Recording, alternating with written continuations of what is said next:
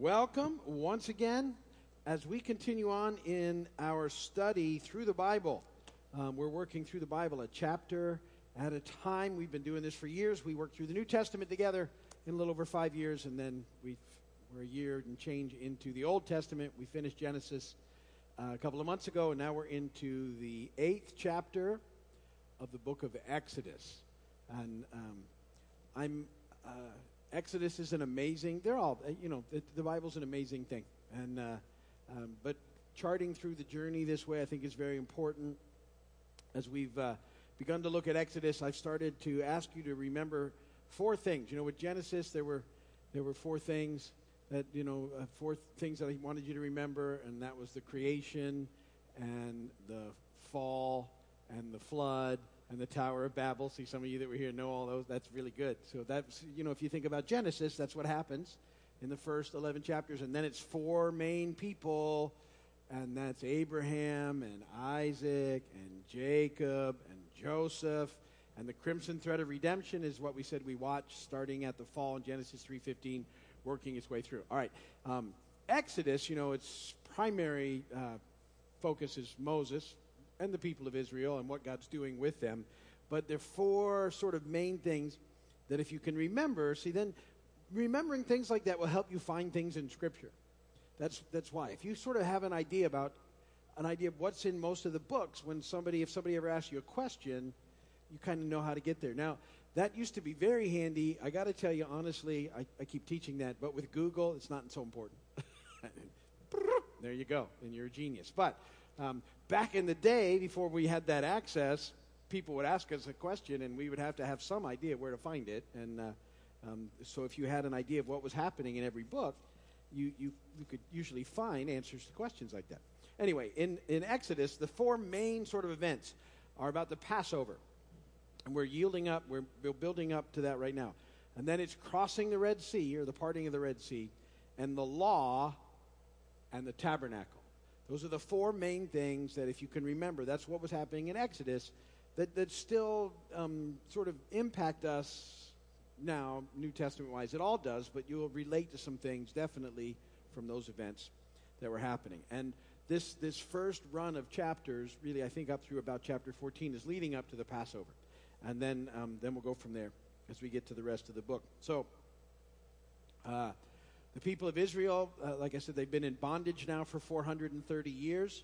Uh, well, in slavery there. Uh, that's how long they've been there. You know, slavery started at some point in time when they first got there. They were treated well. Now they're now they're in bondage. Um, they're not treated well at all. It's time for them to be turned loose as a nation into the promised land that God had promised to Abraham um, and Isaac and Jacob. They uh, they went to Egypt um, 400 and some years previously as a group of 70, a family of 70. They will leave as a nation of 2 million. That's what happened in 400 years. Um, Pharaoh does not want to let them go, even though, you know, God has told Moses to go and say, let my people go so they can come to worship me. And Pharaoh doesn't want him, doesn't want the people to go. Primarily, they're his labor force, and they're, you know, they're basically free. And uh, he's like, that's not going to work even though what they've sort of asked for is a week off, he, he said at that point that they heard Pharaoh said a week off, he said, if you got that much free time, now you need to make bricks. I'm not going to give you the straw anymore. So it's gotten worse on the people, and the, the encounter now is picking up, and we're, we're moving into this series of um, judgments against Egypt from God. Or, um, you know, they're better, they're plagues um, that are taking place and that are going to happen to Egypt um, and move through the process of trying to get Pharaoh to release uh, the people of Israel. Now, the longer that Pharaoh resists God, the, the more serious the judgments become, the plagues. And so, um, you know, the first three plagues were distressful, you know, to say the least. The, the water turned to blood, the, the frogs and gnats. We're going to look at frogs and gnats today. Very exciting. Um, And then the next couple, uh, the next, uh, the second three plagues were painful and costly to Egypt, and that's going to be the flies, um, death of the livestock, and boils. And then the last four plagues are dangerous and destructive hail, locust, darkness, and ultimately the death of the firstborn. And um, it's the death of the firstborn where we basic we get Passover from, and we'll explain a lot more about that as we go. Uh, and so, before we start reading today, the the invasion of the frogs is going to happen, and um, they actually he the Moses and Aaron warn Pharaoh about this one. If you don't let us go, frogs are going to come, and, and, um, uh, and, and remember, most of these judgments are a direct sort of slap in the face of the Egyptian gods and, and beliefs. And, and uh, in Egypt, the frog was a fertility symbol, um, and uh, the one of their gods, Heket, uh, had actually the head of a frog. So um, pretty much each one of these things was attacking one of the uh, sort of false gods in Egypt. And um, the Lord's warning is that these frogs are going to go in their houses, in their beds, in their ovens, on their cooking utensils, um, and would even cling to the bodies of uh, people. And uh, so that's just gross. Depending on how you, I think I told you last week how I feel about frogs, tend to make me scream. I was about to say like a little girl, then I thought, well, I'm going to hurt somebody's feelings, so I don't. so now I can't. So uh, scream in a higher voice than normal. so I, I can't even imagine like like uh, uh, ew, um, just ew, and you know everywhere you couldn't you couldn't cook in your you know they were frogs. No, so and this one again um, when we read it uh, the the uh, the magicians there seem to be able to counterfeit this miracle as well. I don't know how you could tell when frogs are coming out everywhere that they were doing it as well. So that's, I said, a lot of their stuff is the, the Egyptians get lost after. That's the last one to even attempt uh, to act like they could pull off. Um, and and remember, if they were really, if they really, you know, what the magician should have been done was reversing these things, and they can't. So they don't have the power to to do any of those things. And uh, uh, and yet Pharaoh is hardening his heart uh, and uh, from the time of the first miraculous sign, and God said this is what's going to happen. Pharaoh's heart gets harder and harder and harder, and we're going to watch that taking place. And I, I mentioned it briefly. I want to mention again, though, this idea of you know hardening our heart. Um, and it, what it means is that we, we see a clear evidence of the hand of God at work, and yet still refuse to accept His word and um, you know submit to His will. That's what the hardening of the heart is. And um, you know what happens? I, I think I used the illustration last week, but I want to give it again. When, when I was uh, a kid um, growing up, I, I, grew up in a non Christian environment.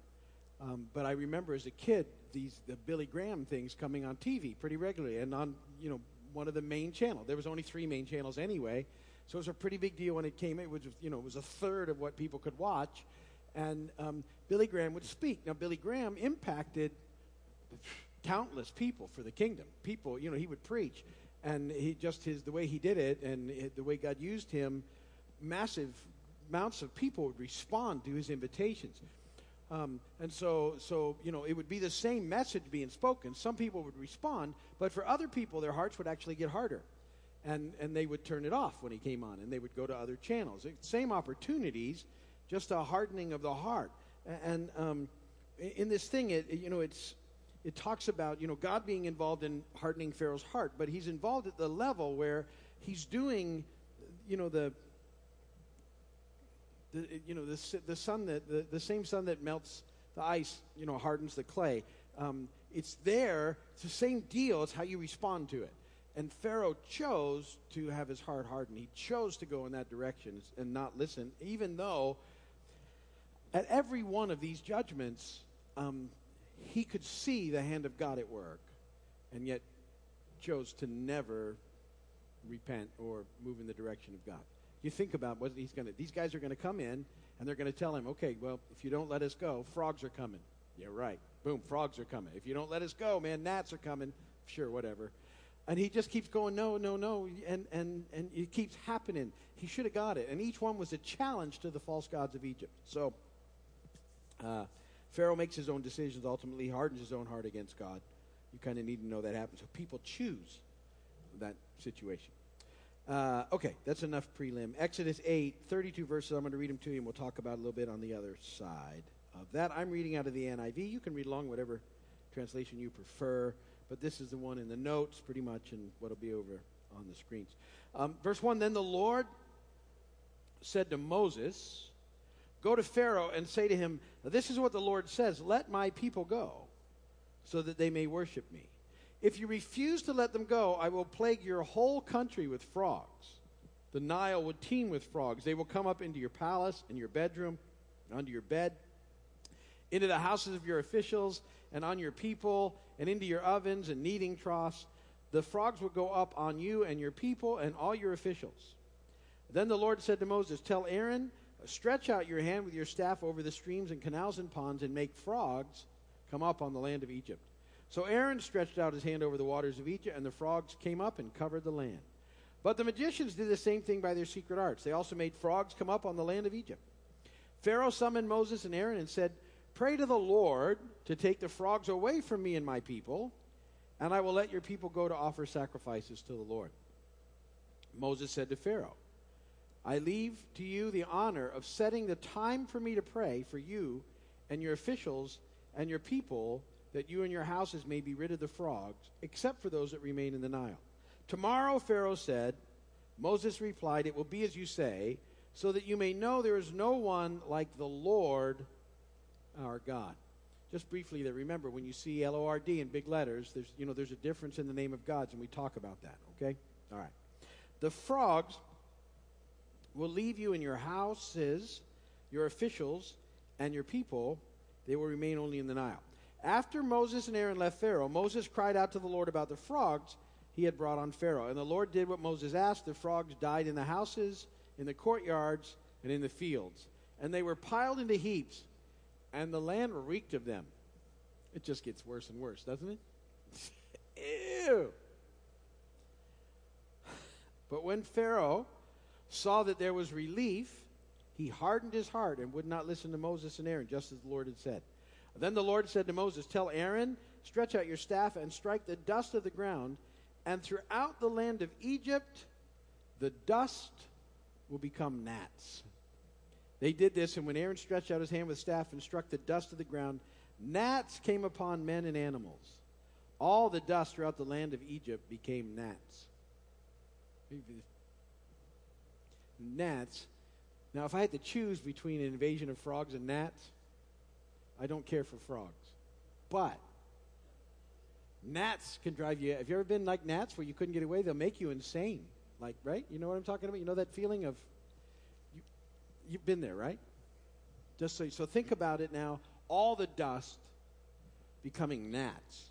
No escape from the gnats, and you still got dead frog piles everywhere. You've just come out of that nightmare. Verse 18, this is important though. But when the magicians tried to produce gnats by their secret arts, secret arts, they could not, and the gnats were on men and animals. The magicians said to Pharaoh, This is the finger of God. But Pharaoh's heart was hard, and he would not listen, just as the Lord had said. Then the Lord said to Moses, Get up early in the morning and confront Pharaoh as he goes to the water, and say to him, This is what the Lord says, let my people go so that they may worship me. If you do not let my people go, I will send swarms of flies on you and your officials, on your people, and into your houses.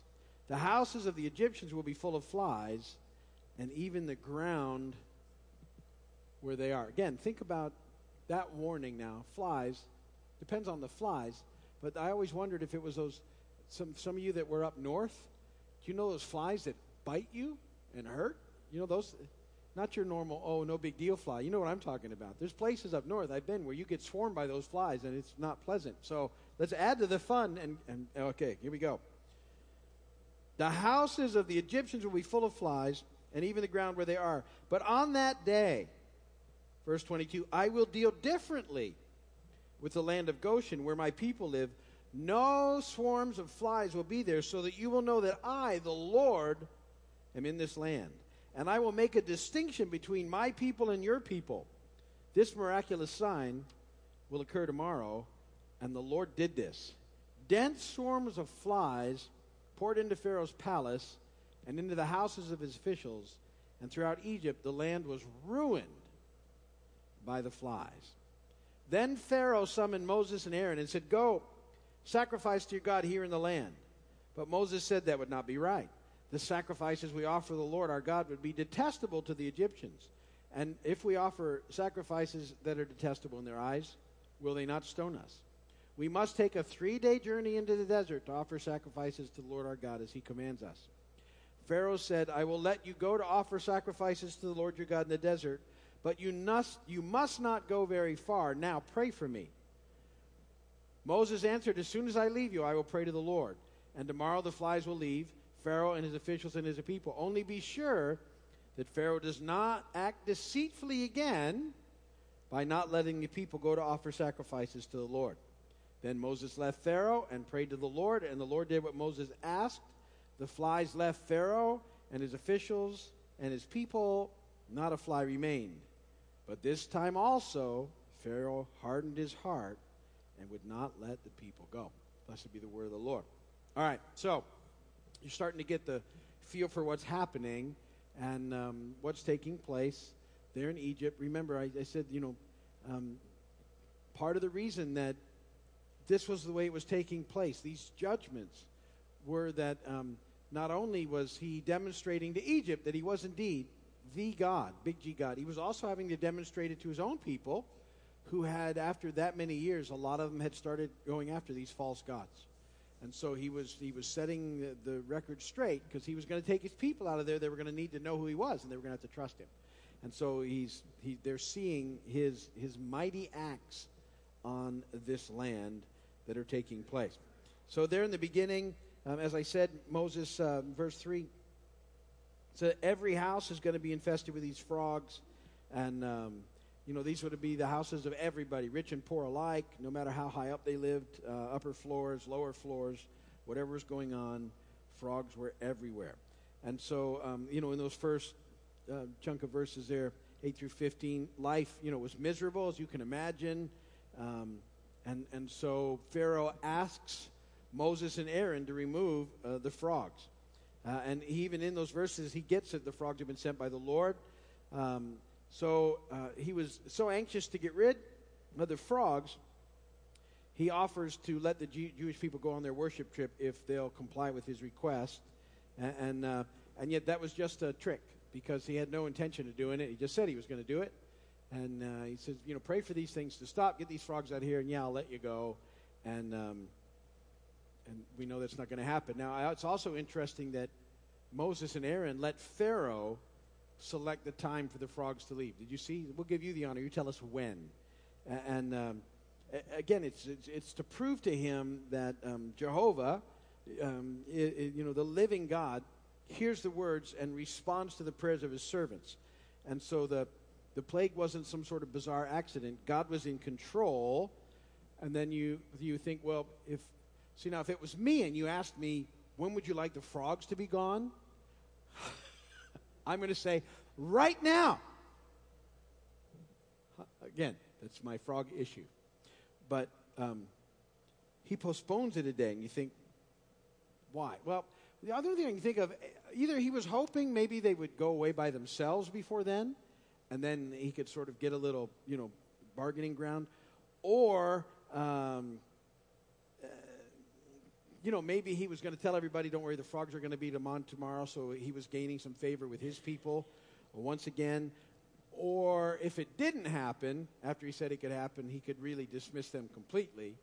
Um, so he's kind of setting them up for those three things. Uh, and remember, there in the beginning, you know, he, with this one in particular, he had no, he wasn't going to, he was just using, saying you can go as a ruse. He had no plan on letting it go at that point in time. And, and, um, you know the and even when they stop it's not like he he didn't remove the frogs they just died. And so they they were having to deal with this massive cleanup sort of part of this judgment um, in the process. And I, I, don't even know how you how do you even begin to get rid of piles of frogs? I don't want to know so i'm not really asking that question. Hypothetically only Uh, and, and, you know, the, uh, understand that these things are happening now to Egypt, not because God is after them, but because Pharaoh refuses to repent. All Pharaoh's got to do to stop this at any time is let the people of Israel go to worship. That's all he's got to do. Make sure you, you get that. Oh, he's funny. He's not. He's saying that this is what's going to happen if you don't do this. So um, Moses and Aaron keep their promise. The Lord keeps his promise, but Pharaoh doesn't keep his promise. And, and, um, and so, you know, there's a lot of people that uh, call on the Lord in times of distress and make promises they have no intention of keeping. You, you know, that, and I, I can tell you, before I really knew Jesus, I think I had, even though I didn't know that much, I think there was a couple of times when I sort of this is a big jam. If you get me out of this, you know, um, uh, something will happen. And then you're like, okay. Then it happens, and you go, yeah, like, never mind, I'm good. yeah, I'm good, never mind. So, um, you know, my, Pharaoh's going to now have to deal with, for the sake of his people, they're going to have to deal with more judgments. So he hardens his heart, and, um, um, verses 16 through 19, here comes the third plague and it causes the dust of the ground to become gnats. Um, and, and, so gnats everywhere, and I, you know, gnats. Uh, uh, we have. Uh, it's like no-see-ums here, right? It's and, and no-see-um can make you insane. So, so, and I remember more. We used to have more gnats up north, and I think you have gnats. You have no-see-ums here, but gnats swarm around you and go in your nose and everything. Um, and and this plague, the magicians couldn't manipulate. They couldn't counterfeit. They couldn't duplicate it. And they say uh, that's the finger of God happening there, um, which is an interesting statement. It, it's used throughout Scripture, um, mostly talking about you know the law of the Lord. But I think you know part of me thinks it was a little. It's the finger of God. God said He's going to move with an outstretched hand and a mighty arm. Uh, not. He's on them, and they haven't got that yet. Uh, and so that particular thing, remember I said most of these are against specific gods, um, was the, there's the, the dust of the ground becoming gnats. Uh, there was a god uh, named Set that was the Egyptian god of the desert. So it's a, it's a judgment against him. And, and, you know, God can give life to, um, out of dust to gnat. I mean, God can do anything. It was a picture of that in, in general. And, and um, this would have been the gnats were, along with the frogs, the, um, the Egyptians, their society at that time was really uh, um, had a lot to do with cleanliness, and their, their, their religious observances were all about cleanliness. So this would have been a huge problem to all of them because they, you, they couldn't get clean. They couldn't get away from the gnats, they, and they had bad frog smell everywhere. This was a pretty big issue going on for them. And, and um, so these are things that are happening, and now bargaining sort of starts to take place um, beginning in verse 20. Um, um, Pharaoh's going to try and find some bargaining place, but you know, you you can't bargain with God anyway. It doesn't work. But he thinks he can, and so uh, so as we as we move into this next sort of phase, now you got the gnats, and then you got Pharaoh is heading over to the Nile, um, uh, and to you know get get maybe some relief by getting in the water. I don't know, but God says to Moses and Aaron, "Go and meet him over there." And, you know, there he is trying to catch a break. I'm sure he's not very happy to see Moses and Aaron at this point. And, and, um, and I'm sure he's thinking that Moses and Aaron are the cause of all the problems, when in, when in fact he is. Kind of an interesting thought. And uh, so um, these guys come again to um, Pharaoh, and they give him another warning about what's going to come. Um, before seven of the ten plagues, there's a warning that is given to Pharaoh that he he doesn't he doesn't choose to listen to, and um, each one of these things happen when they supposed when they say they're going to happen. They're fulfilled the way they're just to in the process. Um, but now, with the the next um, plague coming, we get to see a sort of a picture of God's grace for His people, because the people of Israel in the land of Goshen are not going to experience um, this, this part of the plague. And, and so um, um, God is able to direct this invasion of mess into one place and to keep them from another place. Pretty significant picture of who God is and his care for the people of Israel. A- And, um, sure enough, the next day, we see the judgment happen in verse uh, 24. These, these flies come and um, they invade all of the houses and the palaces of the kings, uh, and, and yet not the land of Goshen. Uh, and no, you know, flies carry germs and they do all sorts of horrific stuff. Uh, and um, uh, there was another sort of god um, in Egypt. I, I, I can spell it. It's U A T C H I T, and um, flies were a part of his his whole deal there in the false god. So you see another judgment taking place in that, and then um, Pharaoh comes up with this deal that he wants to make in the process of this one. And there's uh, four times that Pharaoh's going to try and make a compromise. Two of them happen here. One's going to happen in chapter 10 with the locusts, and one's going to happen um, the, during the time of darkness. But you get to see two of them um, here. And what those are is in the first proposal, Pharaoh says, Why don't you just worship your God here? I'll let you do that. Just you can do it here. Just don't leave the land. And Moses and Aaron say, No, we can't do that because our sacrifice would be detestable to the Egyptians and they'd stone us. And so, um, so that wasn't um, acceptable to them. Um, his second offer was, Well, you can leave, but don't go very far away. And, and, uh, and then he says, as he says that, he says, Now pray for me, like right now. Because, and, so he sort of gives up the idea that all he really cares about, once again, is getting rid of the flies. So he's like, okay, fine, you can go, but you can't go very far. Now pray. Get rid of the flies. And, uh, um, and it, it, it, maybe it looks like Moses and Aaron are accepting the offer. They're not, but it's time for this, this plague to be over with as well. And so Moses prays for the flies to go, and so they do.